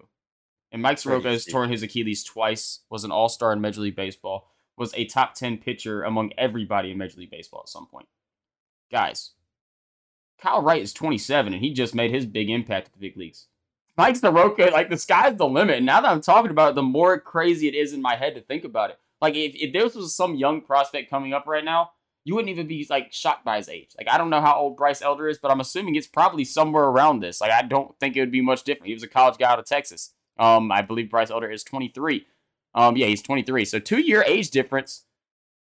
But we're talking about a guy through two Achilles. Like, this guy is so young and so much talent. It's not an arm injury, guys. Like, hopefully he can get on the field and can pitch. I had to put him at five. I don't know. Did you agree with me on that, Kenny? Was, was Mike Soroka your five? Absolutely. Love it. Six is also going to be controversial to me. I, I think this could get a little bit shaky right here because there's two guys I'm looking at who I could put six. And uh, obviously the fifth starting the fifth starting spot is up in question right now. Um, A A has talked about it a couple times. There's four guys he listed. We're going to talk about the other three next next three guys. Um, and uh, so really the door is wide open. I think it's really a competition between three. I think the fourth guy's not really in there. But um, this is a really, really hard answer right here. I think all three of these guys do have a legitimate shot, including Mike Soroka and the other two that are coming up next. Um, it'd feel disrespectful not to say Ian, so I'm going to say Ian Anderson. Um, yeah, me too. This is a guy we've seen had so much success, man. Came up, lit the world on fire his first year. Second year, absolutely solid. Like a three point five E R A as like a full-time starting pitcher in the big leagues. Postseason hero. One of the best postseason pitchers we've ever seen in Major League Baseball history. Um, last year, absolute stinker, man. Strikeouts were down. Walks were up. Long ball was up. Dude struggled hard. I will say this. Batting average on balls in play was very, very up. Dude gave up a lot of loud contact, though, so I don't really know if that's if he was really getting into bad luck or if people were just breaking the ball off of him. I think that was more the case. Um, yeah. And the, the biggest problem with that is, man, I think he just has to figure out a way to develop a third pitch a little bit more. Um, he has a sweet changeup. Everybody knows that. It's kind of his like saving grace is his filthy changeup. Um, throws a, you know, a mid nineties fastball, ninety-four, ninety-five type guy. He does throw a curve, but the only problem is his curve and his changeup don't look much different. I don't know how a hitter looks, but whenever you're watching it on T V, they look relatively similar. He doesn't have anything that has any type of horizontal break, which does suck because I feel like that would be something that would really put him to the next level. But everybody's already talked about it. His arm angle. Dude pitches straight up. His arm is directly above his head. Nearly impossible to get any type of horizontal break on any pitch at that level. So, um, but yeah, I, I think the biggest thing with, with uh, Ian Anderson is just the success we've seen from the past makes you feel like there has to be something still there. And the youth, man. I think the kid's only twenty-four years old, so... Again, another guy you can't quite give up on yet, especially with the success he's already had at the major league level at such a young age. But, man, it's just, at this point with me, it is, if he gets an opportunity in this rotation, he damn sure better make the most of it because it might be his last with how loaded this is. Like, with how loaded this rotation is. I mean, there's nine guys that are fully, fully, fully comparable of being a starting pitcher, maybe more whenever you get into, like, Darius Vines and, you know, Jared Schuster, the guys that are, you know, up and coming still. So, man, Ian Anderson. Colby Allard. Colby, well, no, I, I was going to name him a little bit later. He's one of the four. Oh, my bad. No, it's okay. I think we all know he's the last one out of the guys that we think have a, a legit shot. He was the guy. He was on my list, too. For sure last, but he was on my list. Okay, okay, good. Um, yeah, man. Um, Ian Anderson. Think the world of him, man. Love the kid. Um, just hope for the best for him, man. And if he doesn't have any success here, honestly, just as a Braves fan, I hope he goes elsewhere, finds a place with uh, some success. Hopefully we can use him as a trade deadline thing, not only for our own success, but, man, he's a kid you got to root for. And just the door is not so much open here in Atlanta. So I love Ian Anderson. I've always loved Ian Anderson. Uh, I like him as a person. I like him as a pitcher. One thing that was pretty crazy to me last year is that even having the weird year that he had, he dominated lefties as a right-handed pitcher, which is crazy. Um, two eleven opponent batting average, two home runs, nineteen earned runs in fifty-seven innings. Um, you know, did give up some walks. But then you look at him versus righties. A righty pitcher against a righty batters. fifty-four innings pitched. A three thirteen opponent's batting average. forty-eight strikeouts. forty-three earned runs. Mm. Compared to nineteen earned runs with three more innings against lefties, which is crazy from a right-handed pitcher. But I wonder if, and it's something that we've heard about in the past, and Jake just mentioned it with the arm angle, with him coming straight down. I'm just thinking, maybe I'm overthinking this, but I'm just thinking as a batter standing in the batter's box, if I'm a left-handed batter and I'm looking to my right at a right-handed pitcher that's throwing directly by his ear hole with his right arm, that pitch might be a little harder to see come out of his hands than somebody who throws maybe three-quarter arm, that I can catch the ball a little bit earlier as a left-hand batter when I got to look at the other side of this guy's body versus when I'm a right-handed batter and I see the ball coming straight at me. I agree. So I wonder if that has something to do with it. I don't know, but that's a huge discrepancy in his game from last year. Um, but like Jake mentioned, this dude has been so solid, specifically in the postseason, has been ridiculously dominant in the postseason, which is crazy. Uh, coming off a three point five eight E R A season, which is astounding. Don't get me wrong, especially a guy that we're talking about being so deep in this starting rotation. three point five eight is nuts. Um, and then last year with it being kind of an anomaly year. It's just unfortunate for Ian Anderson because of a couple things. Number one, he's twenty-four. And number two, because the starting rotation is nuts right now. Uh, there's so much competition out there at the bottom end, too, to where if you struggle, you don't really, your leash isn't super long. No. Not with guys like Bryce Elder, guys like Mike Soroka, guys like Colby Allard breathing down your neck that are mm-hmm. itching to get an opportunity. These are guys that want to resurrect or jumpstart or just start their M L B career. Like, they have all the motivation in the world. And um, a guy like Ian Anderson that's been there, seen that, done that, um, I just don't think his leash is incredibly long. And that's super unfortunate for him. But one thing you got to you, you gotta take into account as well with uh, pitching in the M L B is injuries. Okay. They're going to happen. They're inevitable. Um, whether they're huge or just a little arm inflammation, the guy needs to, you know, chill out for a week or two. Um, I feel so good about what we've got down here on the bottom end of our potential starting rotation with these five, six, seven guys. Um, that if there's a situation where, you know, let's say Mike Soroka comes in, gets a hold on that fifth spot. He's been really, really good. And, um, you know, Chuck is, is hanging out there at four. He's been really, really good. Maybe those guys flip-flop, whatever. But those are your five starters. And then somebody needs some time off. You bring in a guy like Ian Anderson. I mean, what a blessing as a baseball team to have a guy like Ian Anderson that you can just throw in there. Like, you feel pretty good about that. Yeah, yeah. So, I mean, I, I like Ian Anderson, man. Um, he, he's got some stuff he's got to figure out for sure. Um, and he is very open and honest and will admit that, which yeah. is, you know, big testament to him. He knows he's got some stuff he needs to figure out. That's why they sent him down to triple A to, to do that. And, um, you know, he's got a full off season behind him. He's headed into spring training. Maybe he comes out here and is, you know, absolutely incredible. Who knows?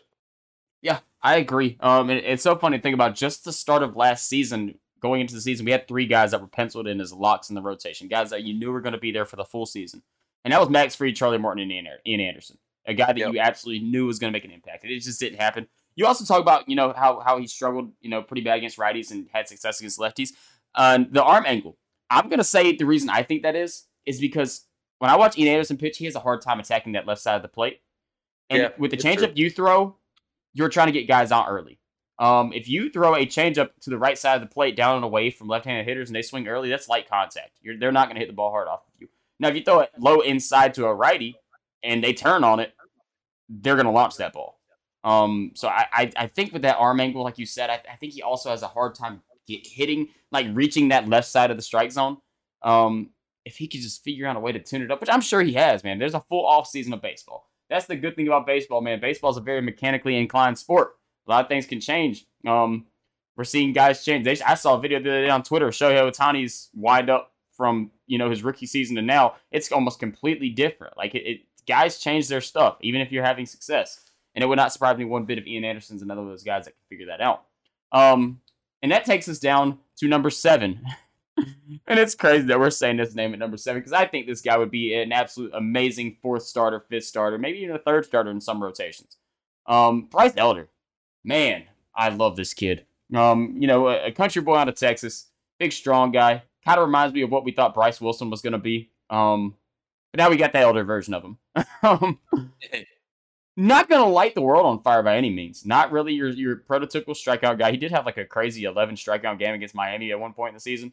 Last year we got to see him a little bit late on, later on in the year whenever we're kind of just giving guys days off. It was against, you know, Miami and that Washington team that's absolutely terrible. But crazy success, man. This guy was going out there just pitching gems against these teams. And uh, like I said, not really your flashiest guy. Probably has the upside of about a third, third starter, fourth starter at like the highest. But damn, he's he's a damn sure would be a good one. A guy that's going to pitch consistent, not really going to lose you games. And this was a guy early on in the season. I don't know if you remember, I don't remember if you remember this or not. Remember his first like two or three starts?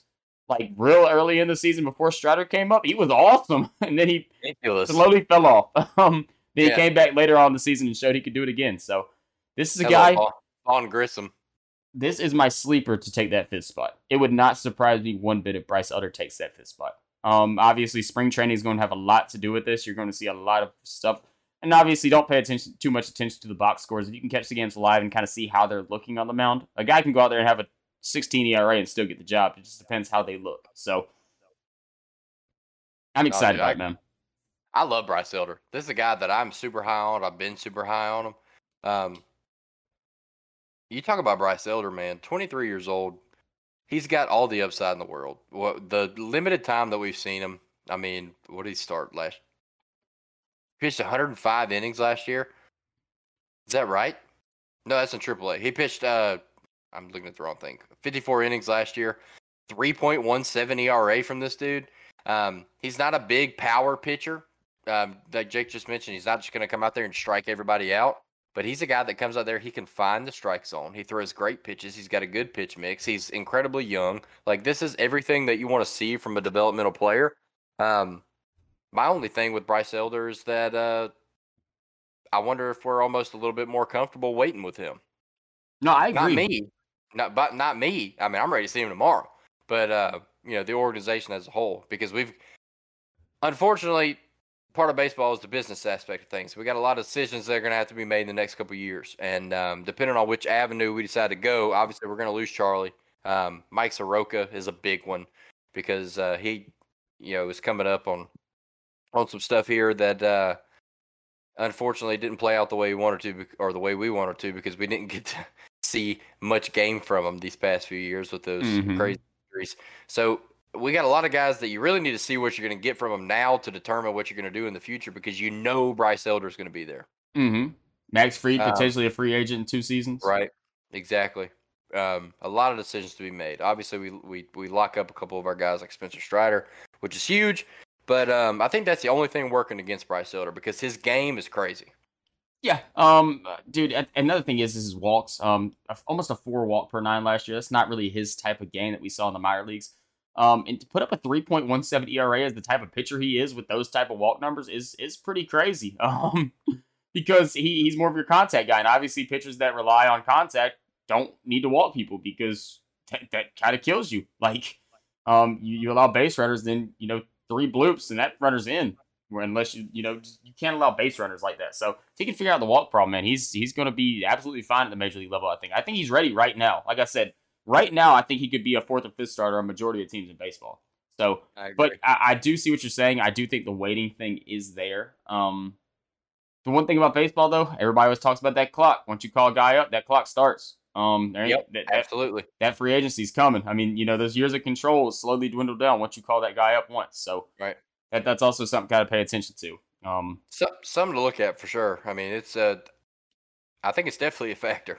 That's come. You always see these guys. Everybody's like, "Hey, man, you know this team sucks, man. How come they don't bring up their top prospect right now?" Um, it's a lot more strategic than just that, guys. Like, you know, if, if you want to build around somebody and you are already in a situation where you suck, they're still playing legit baseball games where they're at right now. Like, you're still playing legit baseball games down at Triple A against professional players. Like, your developmental, your development is not going to be, you know, too much improved going to the major leagues. Not at all. It's a, it's different than a lot of people think. Yes. Um, and that takes us to number number uh wait, number eight? Number eight, right? Yeah, yeah eight. Yeah. And that's Colby Allard. Uh a kid that was a sure. former first first uh first round draft pick by the Braves. Same draft class as Mike Soroka and Austin Riley. A guy was drafted above both of them guys. And a guy that everybody thought so highly on. A guy that had a lot of back issues coming out of high school. I think that's what kind of dropped him down the draft board a little bit. Was gonna be a top five pick in that draft. Um man, the velocity just never was there.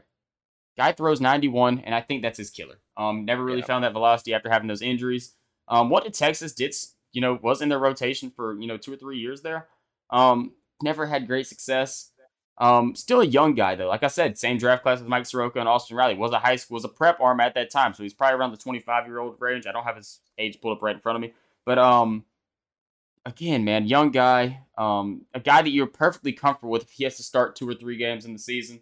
Um, a guy I don't expect to really make a push for that for that fifth spot. He's going to be a guy that's probably going to be chill, chilling down there in Triple A, just waiting for a call, emergency thing. I do fully expect him to start a game for the Atlanta Braves. Um, baseball is a funky sport.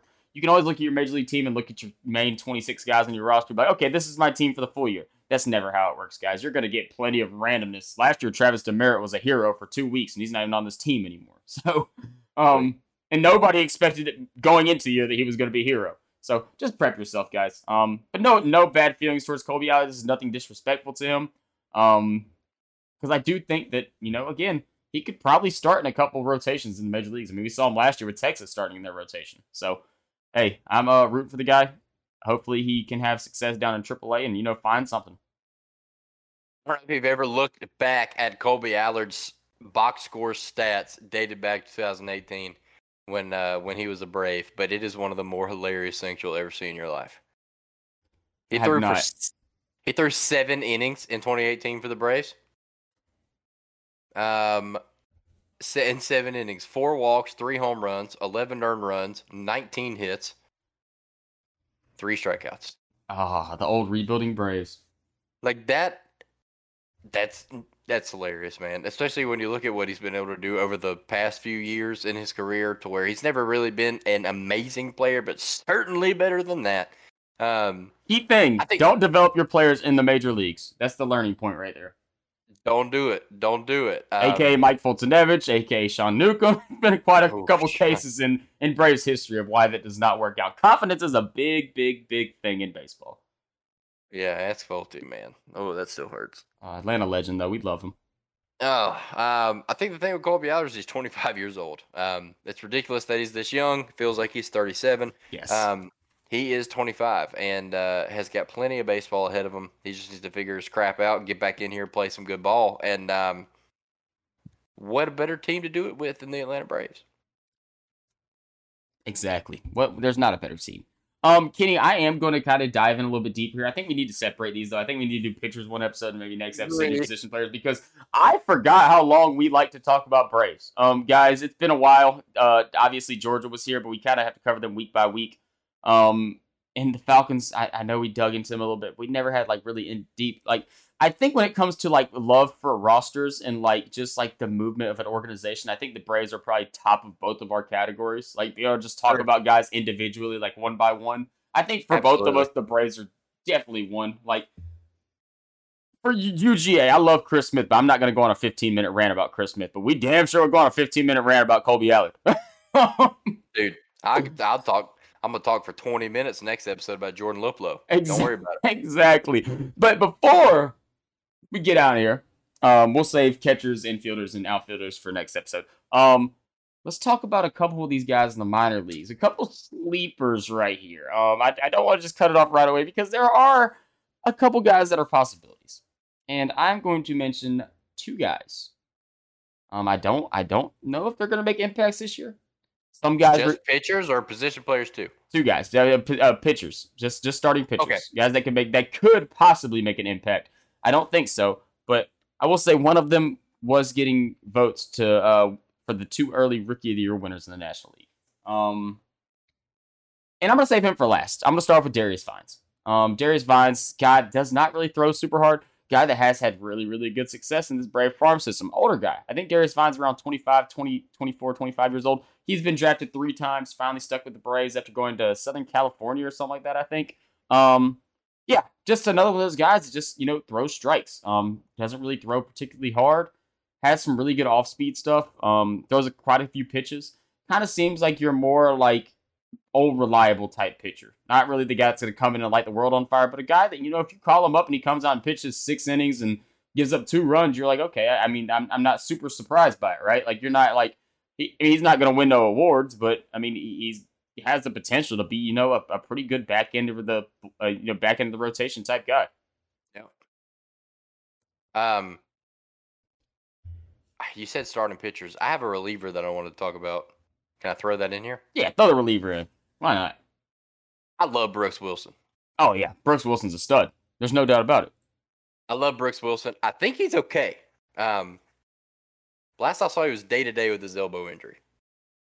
Don't know where he's at with the recovery process, but I'm assuming he's going to be available to start the year. I think so. I think I guess. Is. I'm not sure. I, I just saw day-to-day. Usually that means you're you're getting pretty close. Um Why haven't we seen this guy? That is a very, very good question, because this is a guy that has had nothing but success. Um, looking at it though, Kenny, uh, he did not pitch in twenty. He did not pitch in twenty twenty-two. I believe he had Tommy John, so that's probably a pretty key reason.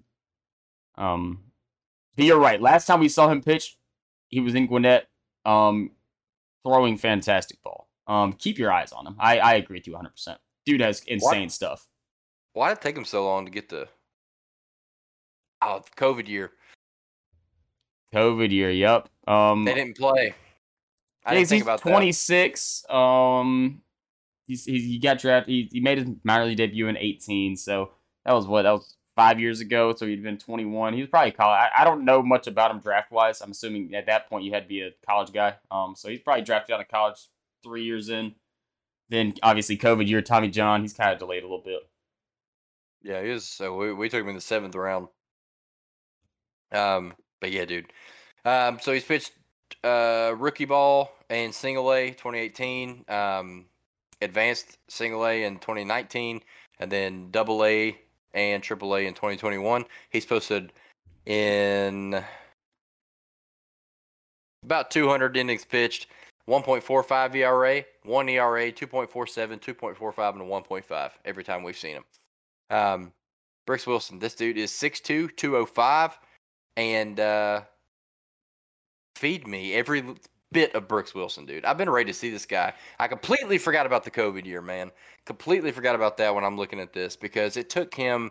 He played uh, all of twenty eighteen and nineteen in single A, and in twenty twenty-one made the jump to triple A and was amazing leading up into the Tommy John injury.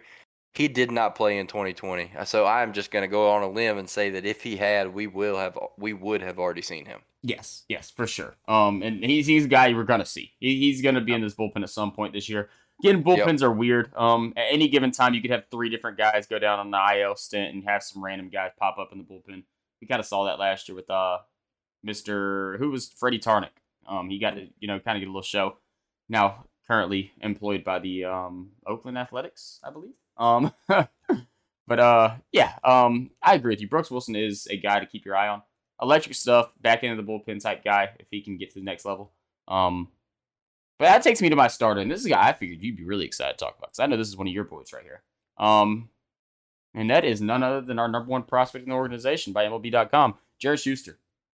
Love him. Um, Juju Smith-Schuster, young guy, um, was a college draft pick out of Wake Forest, I want to say. Don't quote me on that. Um, another guy kind of like Ian, change-up guy. Guy that has, you know, people say his changeup might be the best pitch in the entire organization. Um, did come up, pitched, you know, triple A last year. Made his, made his jump to triple A. Um, and only, what was it? How many games did he start? Nine triple A starts. He had a four point two five E R A. Struck out thirty-nine people in forty-eight innings. He's not really a big strikeout guy at all. That's not really his game. Just more, again, more of your type, uh, consistent type pitcher guy. Um, I think we might do a little prospect episode at some point, kind of giving our, you know, top five prospects a piece. I'm going to give a little breakdown of mine, a, go, a little foreshadowing. He's not my number one prospect in the organization. Um, I don't think he has the upside for a number one. I do think that his floor is still very high.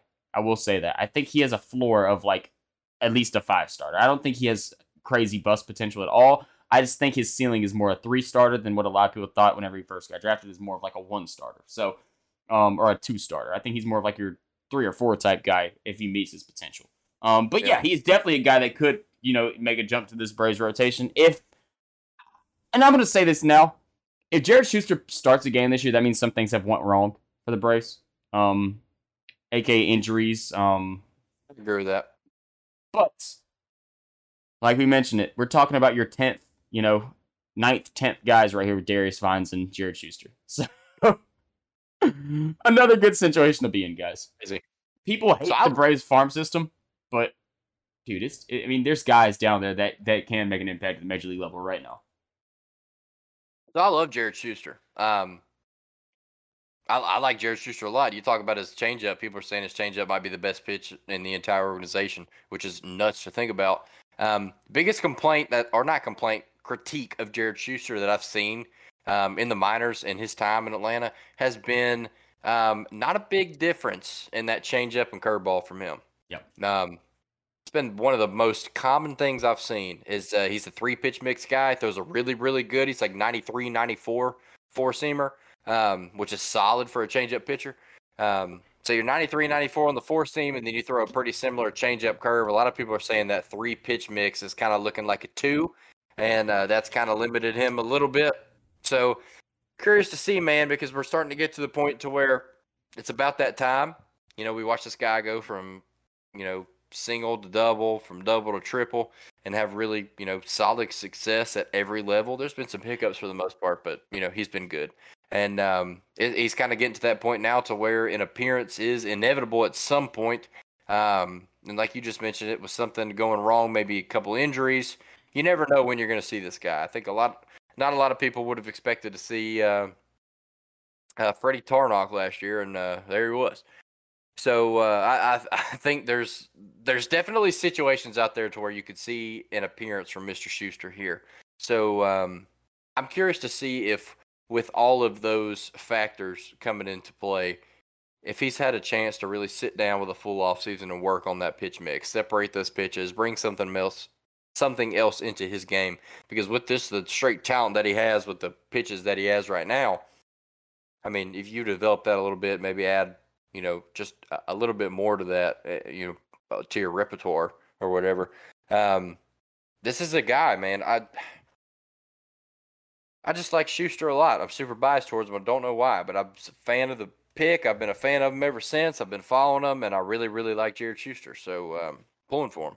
Yeah, I've had my prospects in the past, Kenny. I will give you this. If Jared Schuster goes absolutely bonkers in the major league level, you he is one hundred percent yours. Um, yeah, you have been on that man for a while, so props to you, man. I'm rooting for him. Um, like you said, sky's the limit with him. Um, top tier prospect, top end guy. Like you said, man, it, it this is the awkward situation of all minor league pitchers, especially when you have those college guys. Um, you start hitting the twenty-four, twenty-five year old range, you're kind of like, ah, like, okay, okay. Now we're starting yeah. to kind of starting to kind of get to that point where you got to start coming up. Mm-hmm. Um, and he's there. Um, again, the only thing is though, doors got to open up somewhere. Um. You mentioned earlier guys like Chuck leaving, um, retiring. Um, you know, Ian's a question mark. That fifth spot's a question mark. And, you know, something we don't ever want to talk about. We don't really have to worry about for two more seasons. But, you know, the, the Max Fried situation is there. Um, it's kind of like... certainly is there. It's kind of like whenever you got to pay, like, a bill, and it's like a month later, and you're like, damn, I do got to pay it. Or, like, Christmas is, like, three months, three months, and you're kind of like, damn, do I really want to spend this money on Christmas right now? Uh, I mean, it's there. Like... it's coming. It's coming. Like it, it's not just gonna disappear. Like you have like your, your you know Valentine's Day. That's a that's a key one for men out there. Damn, it's here. I gotta do something. Really want to pre-order M L B The Show. Yeah, exactly. Flowers. Exactly. That's the situation we run into. Damn, man, it felt so damn good talking about Braves baseball again. Though next episode is, I have a feeling it's gonna be even more fun. Um, a lot, Eater. a lot of things going on. And, you know, the pitchers, I'm not going to speculate on too much on who makes the roster and who doesn't make the roster, especially with the bullpen. Like, I I don't know. There's damn twelve guys down there, and we're about to see spring training. Some of Jesse Chavez is a non-roster invite. He's not on the forty-man roster. Like, I, I have no idea. Nick Anderson could be cut by the time the season starts. Um, position players, we have a lot better feel for. A lot better feel for who's going to be making that roster and who's battling to make the roster. So... It's, some dogs. It's going to be exciting. Um, we, we're going to speculate a bit, little bit on how Brian Sticker is going to construct this roster. Obviously, there's kind of some questions on how many he's going to keep at certain positions. Um, you know, guys he's going to try to keep up. Um, yeah, Swiss man. Swiss Army knives. Swiss Army knives. We love those guys in Atlanta. Um, but yeah, it's going to be so much fun, man. Um, I'm, I'm going to hit my closing thoughts right here. Guys, Braves baseball's here. Um, and you know, if you're tuning in right now, um, keep on checking in on us, man. Whenever Braves baseball really starts hitting, and we really start hitting like the summer months, I feel like this is when the podcast heats up. That's whenever me and Kenny first started this podcast, was, you know, last summer. And uh, yeah, I really do feel like we kind of get our best content coming up baseball season, that off-season football, baby. That's whenever we really start rolling. Um, but yeah, just thank y'all so much for listening. Keep on tuning in to us. Listen to us on YouTube, or watching us on YouTube. Check us out, Spotify, Apple Podcasts, Peach State Tailgate. Um, podcast people, y'all do the same thing on YouTube, Peach State Tailgate. Um, yeah, just thank y'all so much. Kenny, torch is in your hands. Finish it off. All right, thank y'all so much for checking us out. We appreciate y'all for sticking it out with us. thirty-five episodes is crazy. I didn't even think we were at thirty-five before this thing. I was talking to Jake. I was like, where are we? thirty-three? He was like, nope. I was like, okay. And uh, here we are. So uh, baseball season is approaching, so be sure to give us a follow. Check us out on all the socials. Hop on YouTube. Give us a subscription there and check it out. Come in here. See the see the, the faces of the boys talking. See the graphics. I'm sure we'll have some stuff up here for you guys to look at come baseball season, a little bit closer to it. But, uh, yeah, man, I mean, big episode tonight. Love talking about the Braves, and uh, we're going to have even more Braves talk uh, next episode because I'm probably not going to have a Super Bowl to talk about to lead that episode off. So thanks. But uh, thank you all so much for listening, man. Keep tuning in, and uh, we'll catch you on the next one. Oh, yeah.